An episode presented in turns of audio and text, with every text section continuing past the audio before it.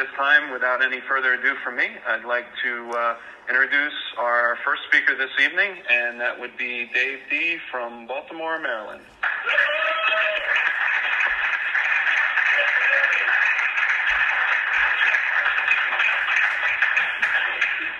My name is Dave Doss. I'm an alcoholic. I want to thank the, the group and, and Mike and Kathy for, for, for asking me up here. You know, it's always a, a privilege and an honor to be asked to, to come somewhere and do something like this. Um, and, and to be quite honest, um, for me, it, it reminds me just how powerful God in this program is because there was a time when I absolutely was convinced that I would not get this thing.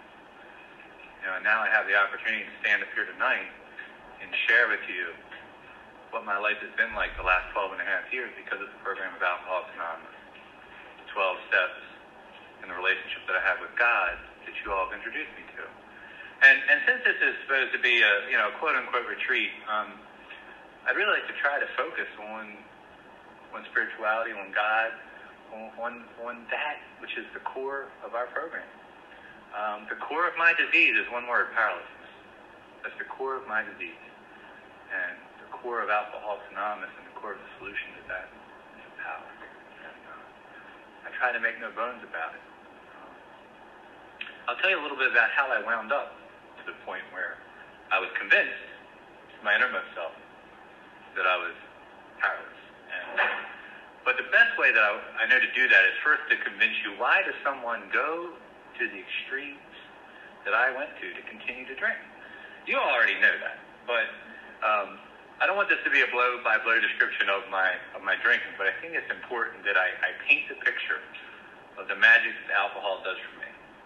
Um, without that magic, I don't believe I'd be standing in this room tonight. I don't believe that I'd be an alcoholic. I believe that I would be a social drinker who maybe got in some trouble and, you know, quit or moderated or, you know, did the about face and drinking like a gentleman now but that's not my story. Um, the first time I, I had my my my real I don't know my real epiphany, my real you know the real magic that alcohol did for me. I was about 13 years old, and uh, I, had grown up without a dad. My dad got killed in Vietnam, and uh, not why I'm an alcoholic. It's just part of you know part of my story, part of the ism maybe somehow, but. Uh, I grew up without a whole lot of, of male role models in my life. The, the men in my family typically come from a, a blue blue collar, hardworking background, and most of the men in my family worked all the time, and the women raised the children. That was sort of the way things were broken up. And so the men would always work in two jobs, and the women were taking care of the kids, and uh, that's pretty much the way it was in my family. So the men were never around, and I grew up watching the movies with the tough guys, the John Waynes and the Clint Eastwoods, you know, and the Charles Bronsons, you know and, and, and those were my heroes, you know. And those guys would walk into a bar and they'd order whiskey and they'd drink it straight down and they'd either punch or shoot the guy next to them. and so, and so this was kind of my idea, you know. And, and at 13 years old, there, there's nothing more in the world that a 13 year old boy wants to be than a man, you know. And uh, and so this is sort of what I'm bringing to the table. And I I went to work uh, that summer of my uh, 13 years old somewhere between eighth and ninth grade, um, in a place called Pigtown in Baltimore, and it, and it's sort of on the on the west side of Baltimore, and it's about as blue collar as you can get, borderline white trash, you know. And uh,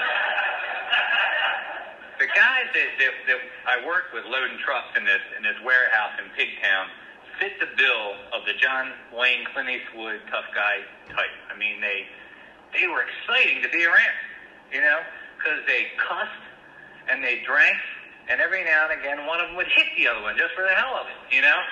And and and there was nothing more that I liked than sort of being around, you know, these real men. And uh, my mom used to take me up and drop me off to work every day, and then she, you know, and and and one weekend these guys were going down to Richmond, Virginia to do a big job, and they were going to move out a, a penthouse full of furniture, and it was a great big job, and they were trying to get anybody that they could get to go help them. And I asked my mom if, if I could go, and she said reluctantly said yes. You know, and uh, she sent me down to Richmond with these guys, and uh, you know I worked as hard as I could that first day we were down there, and uh, it was one of those days, you know, there where it was 99 degrees and 99% humidity, and at the end of the day, we're all drenched in our own sweat. And we worked hard, and you know, I was five foot tall and 110 pounds, but I had worked as hard as I could that day. And um, I'll never forget it. It was we were working in uh, unloading the, the furniture out of this, this big penthouse apartment in Richmond, and it was one of these ones that had you know the 12 foot ceilings and had these great big you know 10 foot windows that overlooked the city of Richmond. And it was beautiful. And at the end of the day, um, we had unloaded about half of the library of this penthouse and most of the books were in boxes. And there was a group of the guys that I was working with. They were sitting around looking out over one of these, you know, tall, picturesque windows um, over the city of Richmond. At the end of a hard day, it was like a it was like a Budweiser commercial. It really was. At the end of the day, you know, I mean, that's another beer. But anyway, um, it's been a while, you know. And uh, and I'm kind of standing on the wall, and these guys have pulled their boxes into a little half circle and they're looking at the city of Richmond. And I, I must have had that look like a newcomer has at the coffee pot. You know, where you got the old timer standoff and they're in a little circle on the side, and the newcomer's kind of standing over, like, please invite me in, please invite me in. And I had that same look, and, and one of the guys caught my eye, and he, and he motioned me over, and I kind of walked over sheepishly to him, and he said, you've done the work of a man today, and he, and he took out there these 16, 16 ounce Budweiser cans, and they were ice cold, and they were so cold the, the, the little beads of condensation were running down the outside of the can. And he, and he handed me that 16 ounce Budweiser can and he said, You've done the work of a man today. Have a drink with us, Dave. Now, I didn't take that drink because I'm an alcoholic. I took that drink because more than anything in the world, this 13 year old boy wanted to be a man and I wanted to fit in. And I pulled up my little box in my little half circle there and I sat down on the box and I proceeded to drink with the men. And, and that in itself was was almost a spiritual strength. You know, just because just being invited to drink with the men. I mean, you know, my other little buddies were out riding their bikes and playing baseball, and then I, here I am, man. I'm in Richmond, Virginia, by myself, working with the men, drinking, looking out over the city of Richmond. And uh, and I watched how they drank because I didn't want to. I didn't want to be a lightweight. You know, I, I wanted to drink like the men.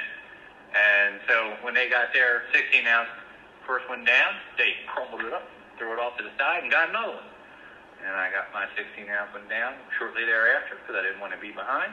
And I tried to crumble it up, cut my hand, throw it away, and they gave me another one. And, and the magic happened about 24 ounces into my into my drinking experience in Richmond. And see, what alcohol does for me is it animates me. I am not really a, a sort of quiet, you know, reserved, you know, introvert when I drink, man. It just it just animates me. I'm an action drunk. And I got about 24 ounces of that Budweiser in me at five foot tall and 110 pounds, and I just stood up. You know, I just and I didn't know what I was standing up for, and they were all looking at me, wondering why I was standing up. And I walked into the circle and said, "Let's go." And they all looked at me like, "What?" And I said, "Let's go. It's boring sitting here looking out this window."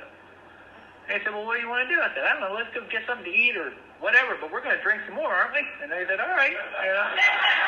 and you know, so what what alcohol did for me is it took me from being on the outside of the circle to being the leader of men.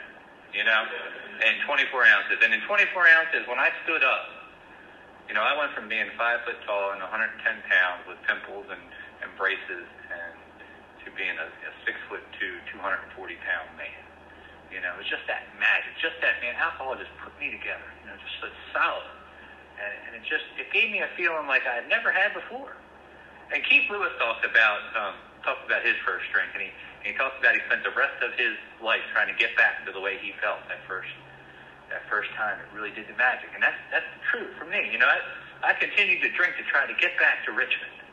You know, that was my mission, man, to get back the way I felt when that 24 ounces, and I was right there, man, and it just put me together and it did the magic. And uh, but I had this problem. I never seemed to really be able to hit the mark. I, I'd kind of be sneaking up on the mark, sneaking up on the mark, and then I'd overshoot it.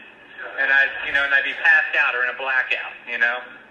And that night was pretty much the way my drinking went. I drank as much as I could get a hold of. At some point in the night, I went into one of these things called a blackout, which I just assumed everybody had. And I just assumed that's part of learning how to drink is, you know, you, you, you don't really know when you should stop, and, and you just kind of go a little too far, and you go into of these things called a blackout. Next time, it, you'll try to stop before you get there, you know, overshooting that mark thing problem again, you know, and um, and the rest of my drinking from I was 13 then, and I got sober June 23rd of 1990. I was 22 years old when I got sober. So, really, for the next nine years, um, I was trying to get back to Richmond. And I was trying desperately not to overshoot the mark. And, uh, you know, our big book talks about all the different schemes that we employ to try to manage and control our drinking. And, uh, and, and I tried all those. You know, I, I tried beer only. I tried, you know, I tried liquor only. I tried, you know, eating, you know, drinking, drinking on a full stomach. You know, I even threw some drugs in to see if that would help. You know, I mean, it really doesn't help a whole lot. You just drink longer. You know, it just kind of drags it all out. You know and it's more expensive than alcohol, and you know, so it makes you poor and it lasts longer. And so it's really a bad combination. I don't recommend it to anyone. Um, and in that in that nine years, um, what happened is, is you know, when I first started drinking and, and started doing that magic at 13 years old, I had hopes and dreams. For a little guy, man, I had some dignity and some self-respect. I mean, I was going to be the first guy in my blue collar family to get a college education, and I was absolutely positive that I would do it. I knew I was smart enough, and I knew I'd have the opportunity, and I was willing to work hard enough to do it because I was taught those things. I was taught about hard work paying off. I was taught about the value of an education. I watched my mom put herself through college part time, you know, while she was raising me. I was I was raised with these values. Um, most of the, most of the men in my family didn't drink. Most of the people in my family didn't drink, except my my father's. My father was had been killed, of course, but his father was an AA. Now, he was a little suspicious. Because I had heard some stories about him. And I had actually even kind of grew up around AA. I mean, I was one of these little kids running around, four or five years old in AA because when I would go over their house and he would have me, he'd just take me with him wherever he went. You know, and I went fishing with these old guys that were in AA, and, you know, I walked around these meetings when I was a kid. So my experience with Alcoholics Anonymous was it worked. Um, but it was for really, really bad drunks. You know, I mean, these guys were bad, and they were old. I mean, they were really old, and um, and they and they and I knew that they. It was really weird because my grandpa had the sticker that said one day at a time, and he'd talk in these 24-hour riddles and all that. But like, like, like we went fishing with guys, and my grandfather was only sober like I think he was sober less than 15 years when he died at 68. So he kind of started late in life. But there were guys that we went fishing with that were sober like 20 and 30 years. And so he had talking this real weird 24-hour riddles, but it seemed to me like these guys were like about doing this the rest of their life, you know. And um, so that was sort of my my background with AA, and and um, I, I started probably trying to control my drinking about um, about 16 years old and because I wasn't five foot tall and 110 pounds anymore. My blackout that was becoming, you know, our book talks about a Jekyll and Hyde drinker. You know, it talks about now what about the real alcoholic? You know, maybe one of the finest fellows you know, but let him drink for a day or two, and he becomes more or less insanely drunk, dangerously antisocial. And that described me at 16 years old. You know, and that's when people started stepping in. You know, I mean, that's when I really started noticing that, that, that my friends were changing. You know, the guys that I, I went to went to grade school and middle school with, and the guys that were the good kids in the class, you know, all of a sudden they were kind of on the back burner, and the, the, the bad kids were now, you know, were front and center. And you know, and I, I, my mom let me drive a car when I was 16, so now I had transportation, you know, and uh, and I had the had the ability to, to, to drive around and find people to get us booze, you know, and I, and I and I found out right away, man, and drinking and driving you know, it's like a sport. You know, it's, you know, it, you know, it, it's it's a pastime. I mean, that's like that's where the action's at. You drink and you drive and you go places and do things. And um, you know, I, I look back in hindsight now and just I'm so glad that you know, whole carload of kids didn't get didn't get killed because man, we would pop. I had a 1980 Chevy Chevette that I was driving, and we would pile that car up with six or seven people. Man, put the hatch down, and they would be wedged in there, and tearing down the road, you know, and, and just drinking like fish. And uh, and it, the other thing that kind of got my attention um, right about that time was um, you the real violence. You know, I started getting into fights, and I, I wasn't I wasn't really a violent guy. And uh, by the time I was 18, um, I had sort of moved up a little bit further in terms of, of size and weight, and uh, you know, the varsity athlete in a couple sports, and I was the strongest guy in my high school, and I was, you know, a good bit bigger and stronger than I am now. Um, and you know, when I got drunk and got violent, it, it wasn't a whole lot of fun anymore for the people around me. You know, and I started really getting people just flat out abandoning me as friends, people that I knew my whole life, that just wouldn't hang around me. And uh, um, one of the other things that sort of got my attention is, is when I was 16, my, my mom remarried right about the time I was 16, and, and she married one of the Pigtown truck drivers that I was working with at the time. And, and uh, my mom's an alcoholic, and thank God that she isn't drinking. I'd like to say that she has a program, but unfortunately, she hasn't really invested the time and the effort into Alcoholics Anonymous. And a lot of her life today, when she's not drinking, is run run on fear. And, and, and I, I hate to see it, but I like to make that point because when I say that she's sober, want, I want to make the difference tonight between what a life is like without drinking and what a life is like with the 12 steps in the program. There's a big difference. Um, and, you know, she married one of those truck drivers, and, and she brought him home, and they, they like to drink a lot. And uh, I don't I don't know whether he's an alcoholic or not. He sure looks an awful lot like us. Um, and there would be a lot of violence in our in our house. And not always he wouldn't always start it, but somebody would start it, and, and people would get hit, and there'd be holes in walls. And I walked out of house at 16 years old and said, I'm not going to live this way. And by the time I was 18 years old, I was graduating from high school on stage. I was the top male student in my graduating class, and was told you I was a varsity athlete. And, I was dating a pretty little cheerleader, and um, you know, I beat that girl up in, in front of 200 people at a graduation party the night before I was supposed to graduate on stage with honors. You know, what do you, what do you say to someone the next day when that happens? You know, what, how do, how do you even go about trying to justify and rationalize that in your own in your in your own soul. You know, and that's really where I knew something was seriously, seriously wrong because um, there were principles I was raised with, and I've always been the kind of guy, and I, I like to think that I'm largely that way in AA, not perfectly, but largely that I really haven't always cared a whole lot what you thought. You know, and I just maybe I'm just too damn self-centered to care. I don't know, but but but the truth of the matter is I've never really cared a whole lot what other people thought about me. I don't say I don't care at all. Not a whole lot, and. uh you know, people had started talking to me about my drinking long before I beat that girl up, blackout, um, in front of all those guys and, and, and girls that I I grown up with, and been, you know, spent spent most of my time with my whole life, and uh, you know, and I knew that there was something definitely wrong on the inside with that. That was not me. I don't know who that guy was, but it was not me because when I walked out of the house when I was 16 years old, because I was tired of seeing the violence, you know what I said? I'll never be like him. I'll never be like him. And, and I knew I wouldn't be. I knew I wouldn't be because I wasn't built that way on the inside. Know, what I found out later is there is absolutely nothing that I cannot or will not do um, when I'm drinking. There is no there is no line I will not cross. And as my as my simple human dignity and my self-respect was eroded away, and I like to use the analogy of, um, you know, my alcoholism was like was like the waves on a on the beach at the ocean. You know, and and I was right up on the shoreline, and I'd take a stick and I'd draw a line in the sand, and I'd say, "Damn it, I'm not going to do that." And the waves of my alcoholism would come down and crash from the shore, and they would just wipe that that line clean like it had never been there. And I'd take a step or two back, and I'd draw another line in the sand and say, "Well, I did that, but I'm never going to do that."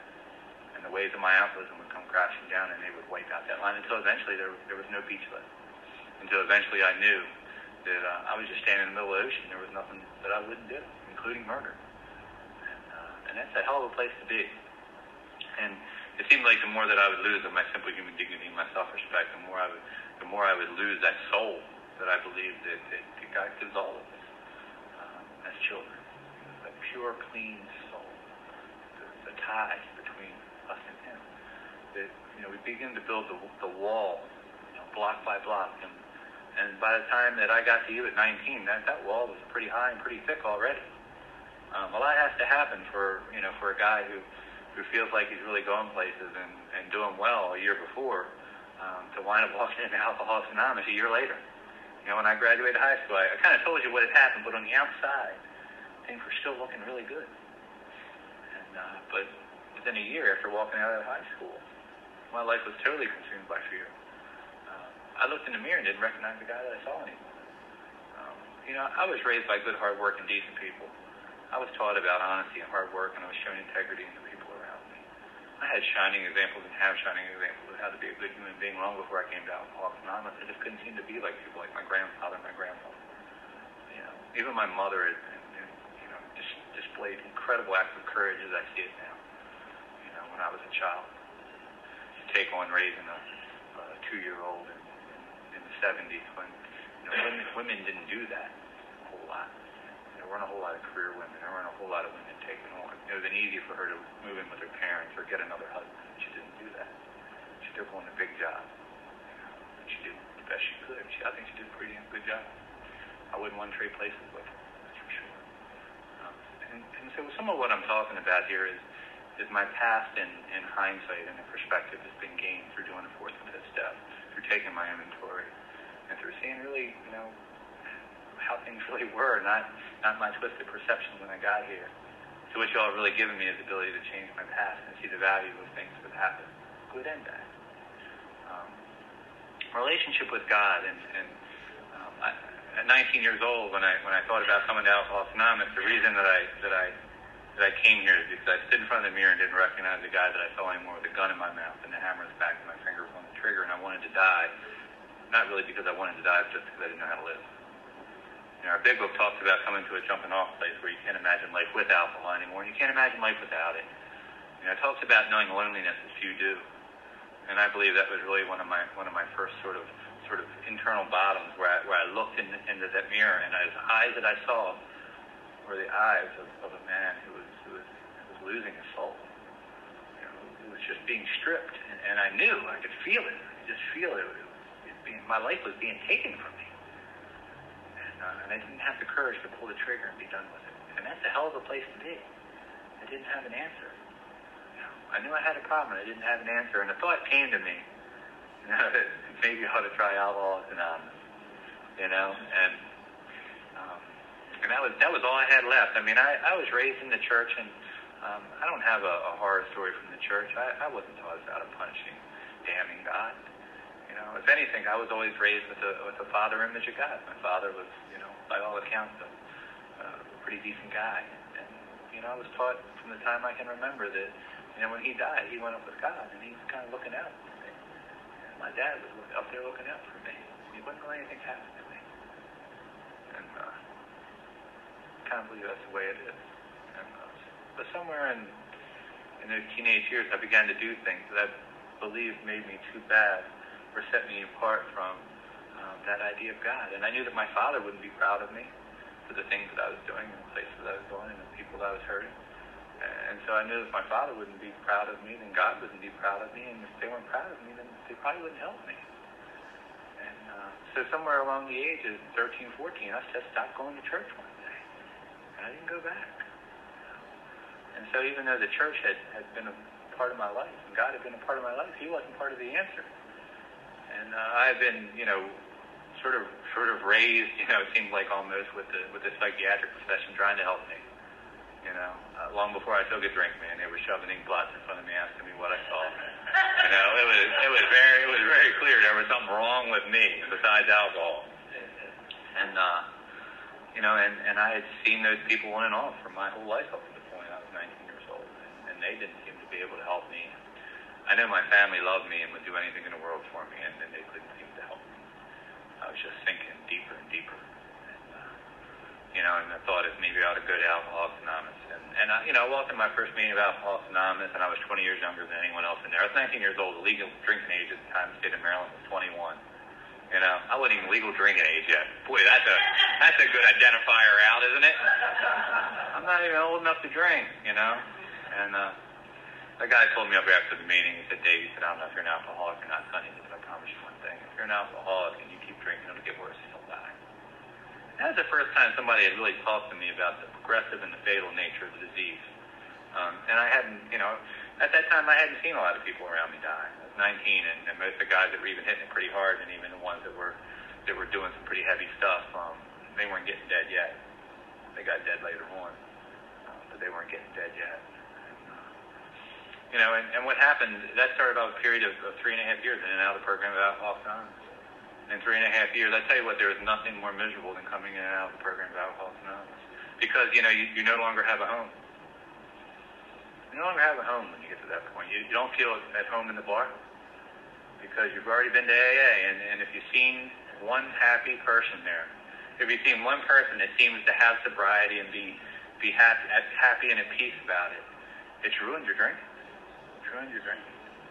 Um, and you walk into the bar and you don't you don't sit there and and and then you come into AA and and you know the first couple tries, it, you know, I kept telling myself, well, okay, it'll be different next time. and then you, if you come in and out of AA long enough, you just become convinced that you're not going to make it here either. You know, and and that's a hell of a place to be.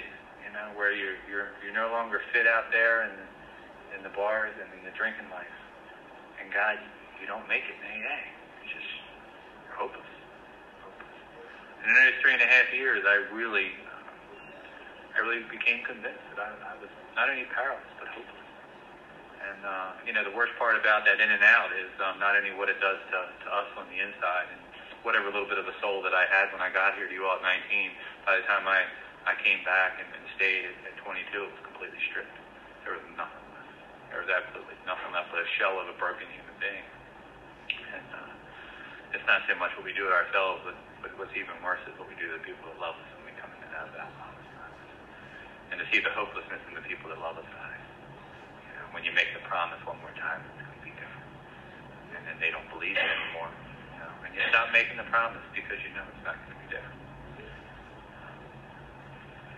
And what happened was the last two weeks of my drinking, um, I wound up locked up for assault and battery, which was no big deal. I was one of those bright lights, you know, fast car, action kind of drinkers. You know, you do that, you wind up in fights and things happen, you go to jail.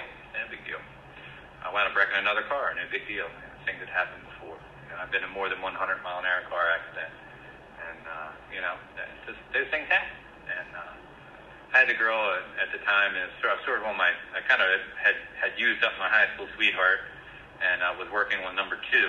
It looked just like her, and I, I was moving on to number two, and I was about halfway through that one, and she was looking at me with the same tears that the first one used to have in her eyes, and her finger in my chest, saying, you know. I wish I never would have met you, SOB. You'll never change. And those words just echoed in my ear. Never changed. And I thought, you know, you're right. I, I was absolutely convinced that I would not make it. That I was going to be one of those unfortunates. You know? And that uh, if, at any luck, hopefully that it wouldn't take too long and, and, and it wouldn't hurt too bad um, when it would be over.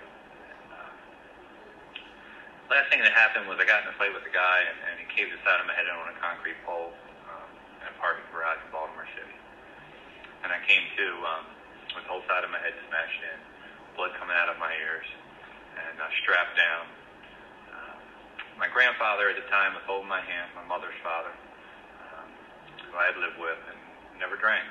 Uh, I looked up at him and uh, I looked up at him and I asked him, "Am I going to die?"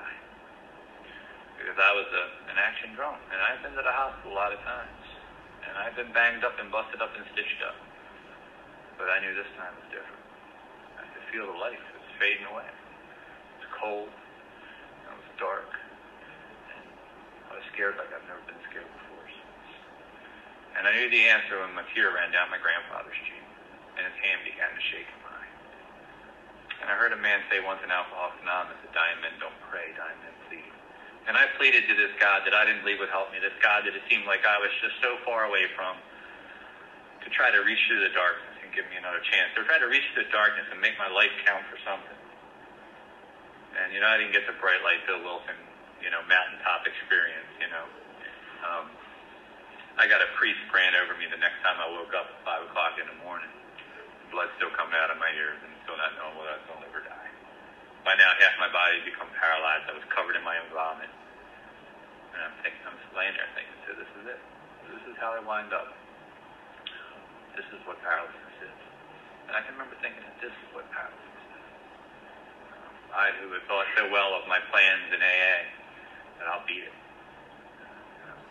Somehow I won't have to do what the people that I see that have it do. I won't have to take it to the extremes of the action that they that they seem to have to take. I'm a little smarter and a little brighter. And I'm not that bad yet. And somehow went from being not that bad yet to being so bad that I was hopeless.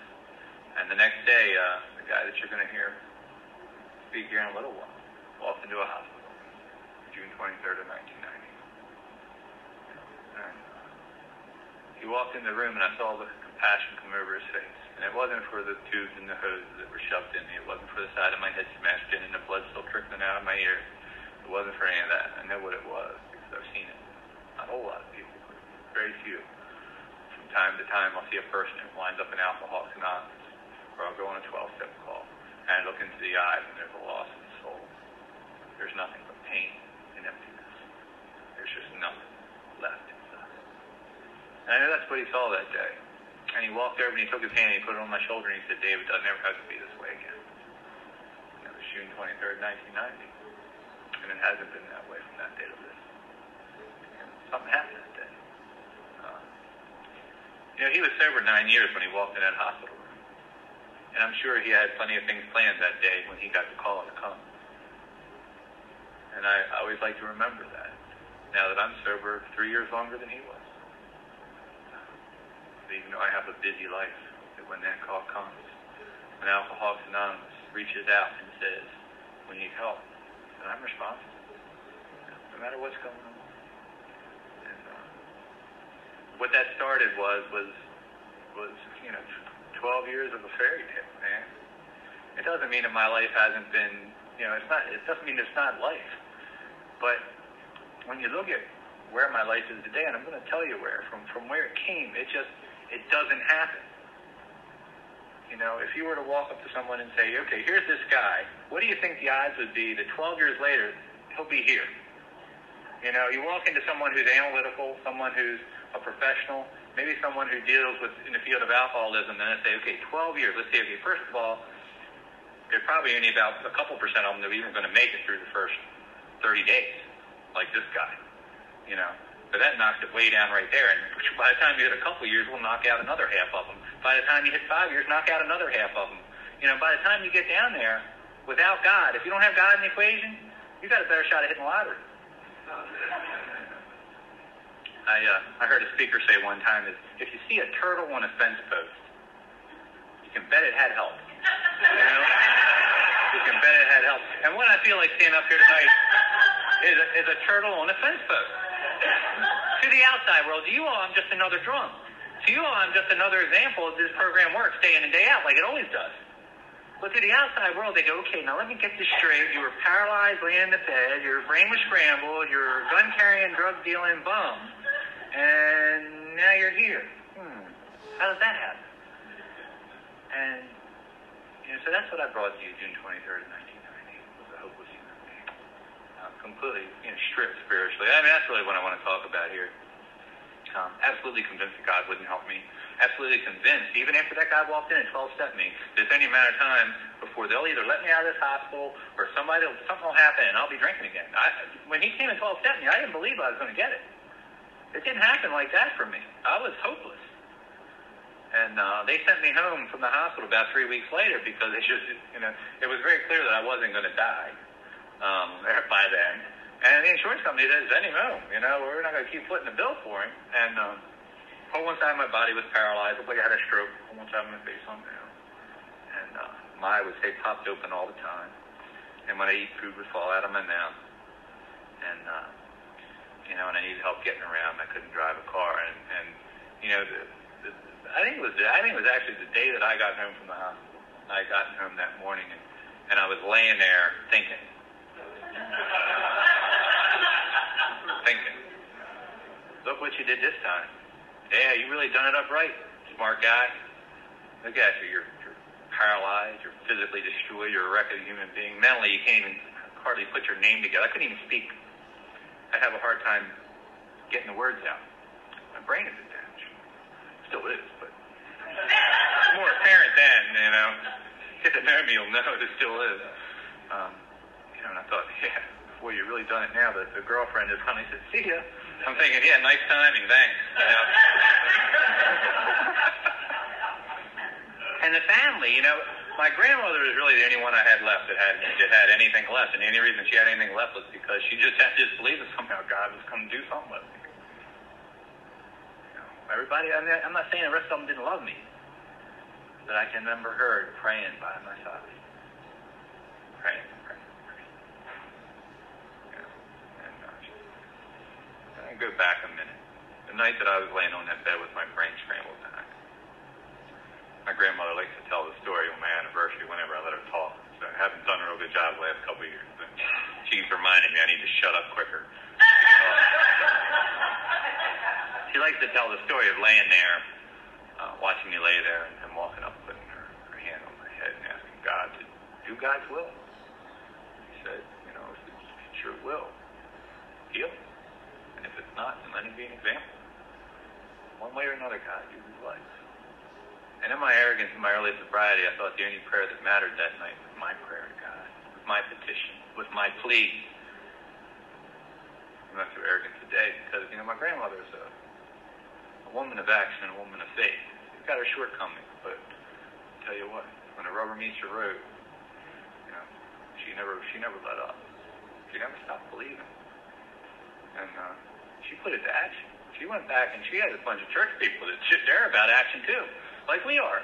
And she got on the phone with them at 2, 3 o'clock in the morning, and they all started praying. And that priest that was there a couple hours later was from her church.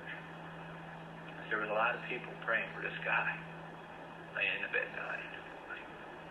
And I'm not so arrogant to stand up here tonight to think that my God doesn't hear their prayers too. You know, maybe it was really their prayers. I don't know. I'm not so arrogant to think that God doesn't listen to the prayers of others. And I, I pray a lot for other people in Alcoholics Anonymous because I believe that God hears. So, you know, I, I come to you all and I'm not convinced. I'm laying there and I'm thinking, thinking. I've got all two, three weeks of sobriety now. Um, side of my head smashed in. Um, I'm looking at the rest of the life and wheelchair. The doctors are talking about sewing my eyes shut so I don't go blind. I'm seeing a neurologist every week who's going, mm, you know. I mean, he was a little more educated in his response to my to my prognosis than that. But in general, I'd go back and he'd look at the MRIs and the CAT scans and he'd go, mm, you know. And I'd get up every day and I'd look in that mirror and I'd know paralysis was. See it hanging down. It was the destruction of a human being. It's empty. And about that time, I'm laying there thinking. My grandmother said there's some people here to see you, and uh, she gets me up out of out of our den, and I walk out, and there's four members from Alcoholics Anonymous sitting at my dining room table. My sponsor was the ringleader, as always. what got my attention was because um, what got my attention was really the guys that were there that were sober three months, six months. I couldn't imagine nine years. God, it was an eternity. My sponsor at nine years was just so unbelievable that I could get that. It was just an attorney for three months. Man, I had had three months before. I had had three months after I got out of that treatment center. And I tell you what, my eyes didn't look like that guy's eyes. I wasn't out trying to help somebody. I wasn't out making a difference in somebody's life. Because more than anything that they said was just the fact that they were there. My house, they took time out of their day for me. For what? Don't you know I'm hopeless? Don't you know this disease is going to kill me? How many times have you seen me come today and you're here? For what? See, I got hope from somewhere inside. I didn't get hope from God laying his hand on me and touching me. I got hope from you all taking time out of your life that you believed that there was hope. I got hope from the outside in. That's my story in Alcoholics Anonymous. It hasn't come from the inside out. It's come from you all to me through the love of one drunk for another. Those men cared more about me than I did. Those men believed more in God than I did. Those men demonstrated the program of Alcoholics Anonymous in a way that I had never seen before. And my prayers early on were not, you know, to God. They were really to God to thank Him for putting these people in my life. We talked about that in the man coming up here because I didn't really know and have a relationship with God the way I have a relationship with God today. I needed someone to step in between. I needed someone to help bridge that gap between where I was and where God was. And the man that's going to follow me up here tonight had a hell of a lot to do with it.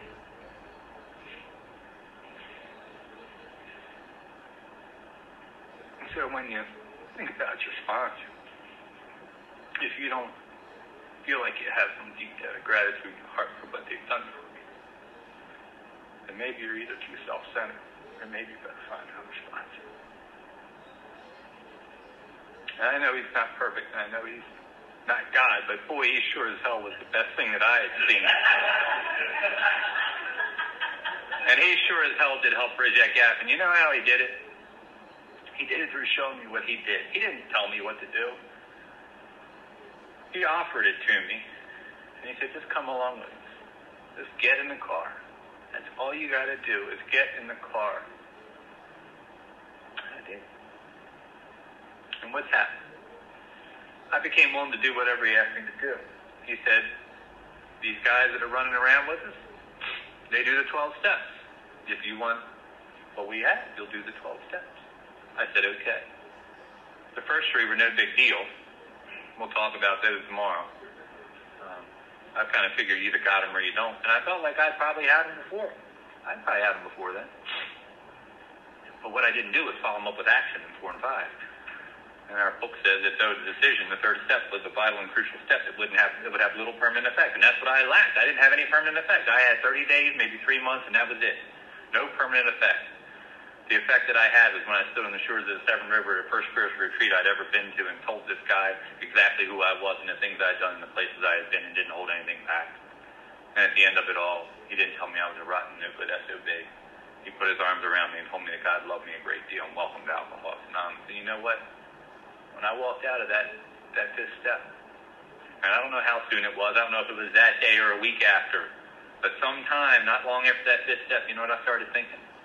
I might really stay. I was too unique. That was my friend Virginia. God love her. God rest her soul, but she she's a beautiful woman, is a beautiful woman. She's touched so many of our lives this old lady down in Pasadena that would see me coming in and out and would just hug me and love me. And she talked about being de- unique. She wasn't too bad for God anymore. And that's what this guy did for me. Because you know, he'd done the same things I had done to my surprise. He sure didn't look like the type.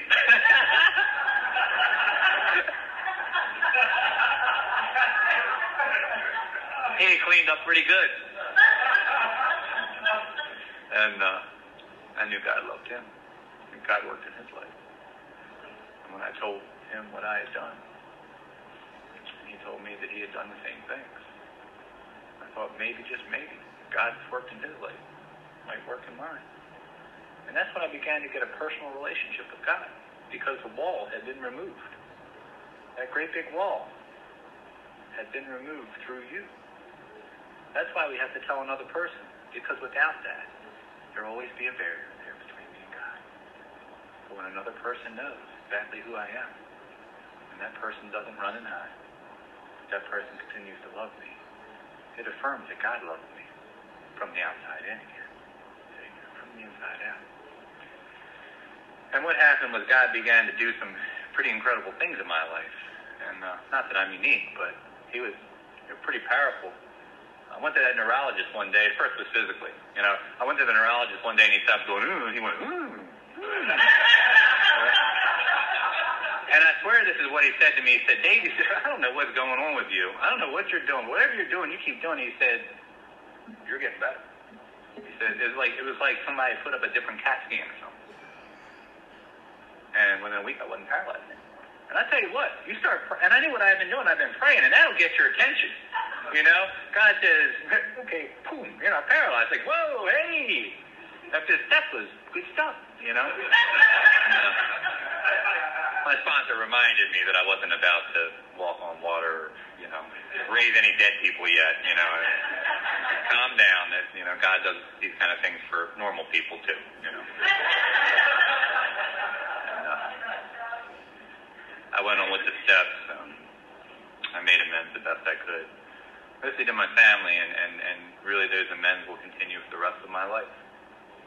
Amends to the family can scarcely be made in a lifetime. I got some ongoing right now with a couple grandparents that I live with and tortured for a long time. And I tell you what, the best amends that I make to them today is I live less than 100 feet from their front door. And when my little boy and my little girl go running out of the door, they make a right turn and they go over on their great grandparents' porch until they let them in. And I watched their eyes light up when their great grandchildren walk in the door. You know, none of this stuff would happen if it wasn't for Alcoholics Anonymous. You know, and the miracles didn't stop with being unparalyzed. That was physical. Let me talk a little bit about mental. I had um, heard a, a, a woman speaker in the say once that she was in college and, and she had gotten to the point where she had so many withdrawals on her transcript that her transcript looked like an Indian rug from all the W's, you know? and, and that's kind of what my, you know, I was great at quitting before I failed. And uh, I, I got unparalyzed at about three months, and my, that was right about the time the school was starting. And my sponsor actually listened sometimes to what I'd say. And he said, uh, you were in college before, weren't you? And I said, yeah, Tom. He said, well, why don't you go back? I said, oh, you don't understand. You don't understand. See, I'm be going back to, into the junior year of an engineering curriculum at a state university, and man, you know, I, I don't know if I could have made it before. And now my whole side of my head caved and I can hardly speak. I don't, I don't know about going back to this university in, in the middle of this junior year. And he said, well, what else are you going to do? He had a good point there. I really didn't have a game plan. I just got unparalyzed. I didn't really have time to formulate a game plan, thank God. And uh, he said, go back. And he said, ask that God that you've been asking to help keep you from taking the drink to help you with school. Um, and I went back and I started doing what you all, this is my first example that what you all taught me in Alcoholics Anonymous works in real life. I started showing up. Like when there was class, you know? Just like when there was an AA meet, I'd get there early and I'd sit up front, you know? And if I needed help, I'd, I'd ask for it, and, and I'd stay late. And, and you know, just like in AA, I found a group that seemed like to be winners. Like, and so I kind of went up and just asked them, "Hey, can I sort of be part of your group?" And you know, to my surprise, they didn't say, "No, get away, you scourge of the earth drunk." You know, um, you know, they said, "Sure." You know, and and so I started hanging around. And bottom line is that um, a guy who, who whose brain was destroyed, you know, wound up graduating a couple years later from this from this university um, the outstanding graduating senior, you know, with top honors. Um, go figure, you know. And my grandparents, who had who had held my hand and, and watched me die, 22 years before, got to got to take part in my my recovery and, and, and the good things that happened in my life. Things like, you know, I got inducted into a, a National Engineering Honor Society in my in the beginning of my senior year, and uh, they got to go down to University of Maryland College Park and, and stand there, you know, while I was inducted into the same honor society that, you know, Lehigh Cope a lot of you know, big name engineers. And, and I see the look of pride in their eyes. And I'm saying about me, don't get me wrong. I'm talking about the power that lies here. The power that takes a guy laying in the hospital bed and we're dead than alive. The guy who's completely destroyed in every area of his life and, and puts him on the stage of life and makes him a player. Makes him a player. You know? And takes the damage and the wreckage of my alcoholism and begins to take the power of sobriety and recovery and not only transform my life, but transform the people that are close to me, transform their lives, give them hope. I began to watch hope come back into their eyes. When I stood up and celebrated my year anniversary and looked out the front row and saw my family, you know, I'll never forget that. Yeah, there are things that I'll take with me the rest of my life that I'll never forget moments, and that's one of them. Know, look out and see the look, the tears of joy, tears of pride, and the tears of hope. Maybe this is it. Look at it. God works.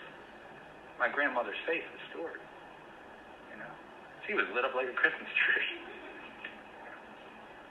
And uh, that same college that I, when I went back, they put me on academic probation. I was on all kind of probation when I came in.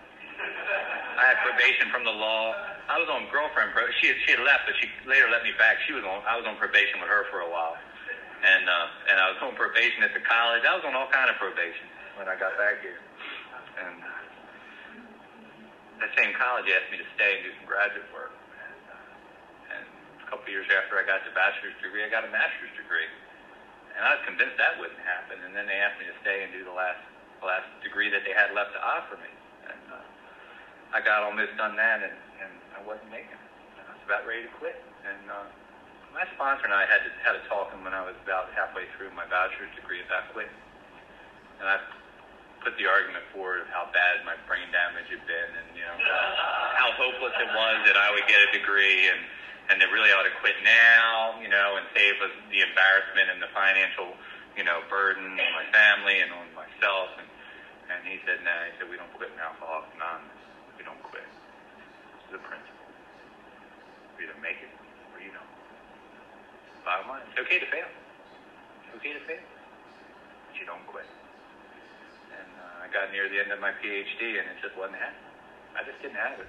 I knew I didn't have it. I was giving it everything, everything I had. 100 hour weeks, week after week after week.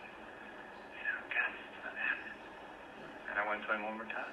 I said, it's not happening. I said, well, either make it or you won't. As I kept showing up and kept doing the footwork, and one day it was just done. I know it wasn't me that did it. Just one day, it was just like everything fell into place, and it was done. You know? And to the guy that brain was destroyed now PhD. There's a kind of parallel here. The last thing I want to talk to you about is spiritually. What's happened spiritually? I told you what I brought here. Bankrupt human being. Empty on the inside. Is that a soul? I believe if there's anything that our disease is, it is a soul sickness. Whatever else it may be, that is the core. That is what brings us here. That's what kills us. That puts us in the ground. What you all have taught me about is you, you've taught me about God. You know, I found out that I'm not different from the other people that walk the face of this earth, whether they're alcoholic or not. I found out in, in my heart, in my soul, that God loves me. And if He loves me, He must love you. And that really that my job here, on the, on the face of this earth, is to try to do my best. To try to do what He would have me do. He's happened to make me kind of uniquely qualified to sort of work with drunks. You know, that's sort of been my gift. Uh, I go to church, but that's not where I find my purpose in life. I find my purpose in life when I stand here with you. I find my purpose in life when I see God working every day in Alcoholics Anonymous. We don't, we, those of us who have been here for a while, I think sometimes we forget. I took a, I got a real good perspective on that. I took the spiritual gifts class that our church offers, and, and what the purpose was was to try to identify what it is that you want spiritually, and try to help you get there. And and I went there really trying to figure out how best to serve the church. And what I walked away with was complete gratitude that Alcoholics Anonymous had given me what everybody else in the room was looking for a purpose and a value in life. A purpose and a value in life. And I'm talking about professional people who were really wanting to try to help somebody, just didn't know how. And I walked away from there just, just amazed at what God had given me. And completely convinced that my direction was, you know, not to get more involved in the church was, was was that Alcoholics Anonymous was my path. That's what I've been given. Let me tell you about a couple stories real quick about God. And I'll talk about God not in me, but in you. George. Sponsored this guy, George. George an ex-boxer. And just as mean and violent and angry when he got here as they come. Hated everybody. Wanted to beat up everybody. Even Tom. He even wanted to beat up Tom. And he would tell me that, you know, when he come home early on, that his, his kids were still, he had three children, the youngest of which was a boy named Curtis. And the Curtis would run from him. Curtis was four or five years old. Curtis was scared to death of his father. And he would tell me how it would break his heart to see his son run in fear when he walked in the door because his son wasn't sure who he'd be when he walked in the door. Years so walked into George's anniversary sitting on his lap. Curtis. Five years old. Bright eyes and a smile on his face. Telling his father that he was proud of him, that he loved him. How do you, how do you put a value on that? How do you, how do I express to you what that does to your spirit? God touches us through others. When I saw that, I knew that God had used me I knew, not that I was the, the power, but I got to be part of the channel that got George sober. And through God's grace, I saw his family healed. And I watched him go and carried on up. Not that long ago, another young guy that I sponsored celebrated his anniversary. He's just like me. He's a nut. You know, he's sober a couple years. You know, up one minute and down the next. But man, he's trying. And his mother came up to me after his anniversary with tears in her eyes. Just says, thank you. Thank you. How do I explain to you what that does? To know that lives are changed on a daily basis and that you get to be part of it. You know, if you don't know, God, please come along with us. Please find this thing the way I found it, the way it's been passed on from my sponsor to me. I know he knows, and I know there's a lot of you in here that do. But that is the core and the heart of this thing, is to see God work miracles day in and day out. The age of miracles is not dead. It's with us here now. And I'm going to read one thing, and I'm going to shut up.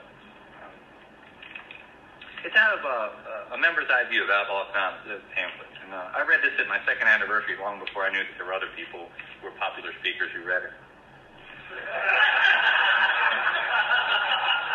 Ray O'Keefe likes to read this all the time. Uh, but it's AA approved literature, so it's free. I can use it too. And it really fits the way I felt when I was there for two years, and it really fits the way that I feel tonight. It says, in this, com- in this coming Sunday, in the churches of many of us, there will be read that portion of the Gospel of Matthew, which recounts the time when John the Baptist was languishing in the prison of Herod. And hearing of the works of his cousin Jesus, he sent two disciples to say to him, Art thou he who has come, or shall we look for another? And Christ did as he so often did. He did not answer them directly, but wanted John to decide for himself. And so he said to the disciples, Go and report to John what you have heard and what you have seen. The blind see, the lame walk, lepers are cleansed, the deaf hear, and the dead rise, and the poor have the gospel preached to them. I was taught that the poor in this instance did not mean any of the poor in a material sense, but also meant the poor in spirit, those who burned with an inner hunger and inner thirst, and the word gospel quite literally meant the good news. Tonight, if if they were to ask me, tell us, what did you find here in Alcoholics Anonymous? I would say to them what I say to you now. I can tell you only what I have heard and what I have seen. It seems the blind do see. The lame do walk. The lepers are cleansed, the deaf hear, and most certainly the dead do rise. And over and over again in the middle of the longest day and the darkest night, the poor in spirit have the good news told to them. God grant that it may always be so. Thank you.